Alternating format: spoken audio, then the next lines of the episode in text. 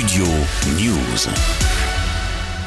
Il est le 11e journaliste tué depuis le début de l'invasion russe en Ukraine en février 2022 et le troisième français, Arman Soldin, coordinateur vidéo de l'agence France Presse, a été lâchement tué mardi après-midi lors d'une attaque de roquettes dans l'est du pays près de Bakhmut. Mercredi en réaction, le parquet national antiterroriste a ouvert une enquête pour crime de guerre. Ralph Béchani. Oui Samuel, le parquet national antiterroriste a rapidement réagi après la mort de notre confrère, le journaliste franco-bosniaque âgé de 32 ans, Arman Soldin, vous le disiez, est donc décédé alors qu'il se trouvait en Ukraine dans l'exercice de sa profession. C'est ce que précise justement le communiqué de presse du parquet national antiterroriste publié mercredi soir.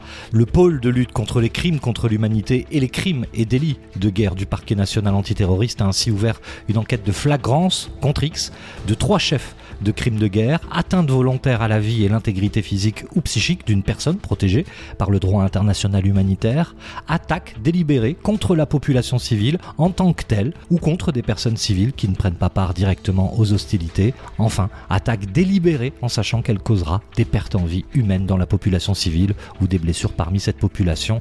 Et je termine en précisant lesquelles seraient manifestement disproportionnées par rapport à l'avantage militaire concret et direct attendu de l'ensemble de l'attaque. Ce sont les mots du PNAT. Les investigations ont été confiées à l'Office central de lutte contre les crimes contre l'humanité. C'est l'OCLCH. Pour mémoire, sept enquêtes préliminaires ont été ouvertes par le parquet national antiterroriste contre des chefs de crimes de guerre pour des faits commis depuis le début de l'offensive russe en Ukraine en février 2022, au préjudice, là encore je cite, de ressortissants français en Ukraine. Deux d'entre elles visent des crimes dont étaient victimes des journalistes français dans l'exercice de leurs fonctions. J'ajoute que les hommages se sont multipliés au lendemain de la disparition du journaliste en Ukraine, en France et partout dans le monde. Phil Chetwind, le directeur de l'information de l'AFP, évoque notamment au micro de BFM TV un jeune homme prêt à tout pour informer. Il était fasciné par, par les personnes, par les histoires humain.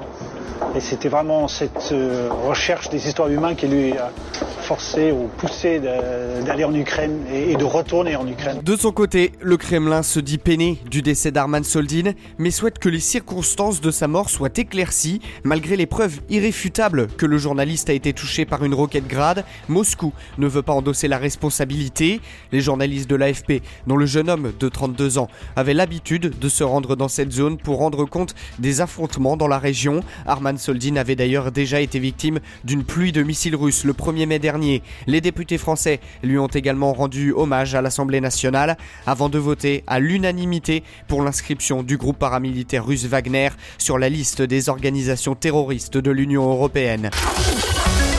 Studio News.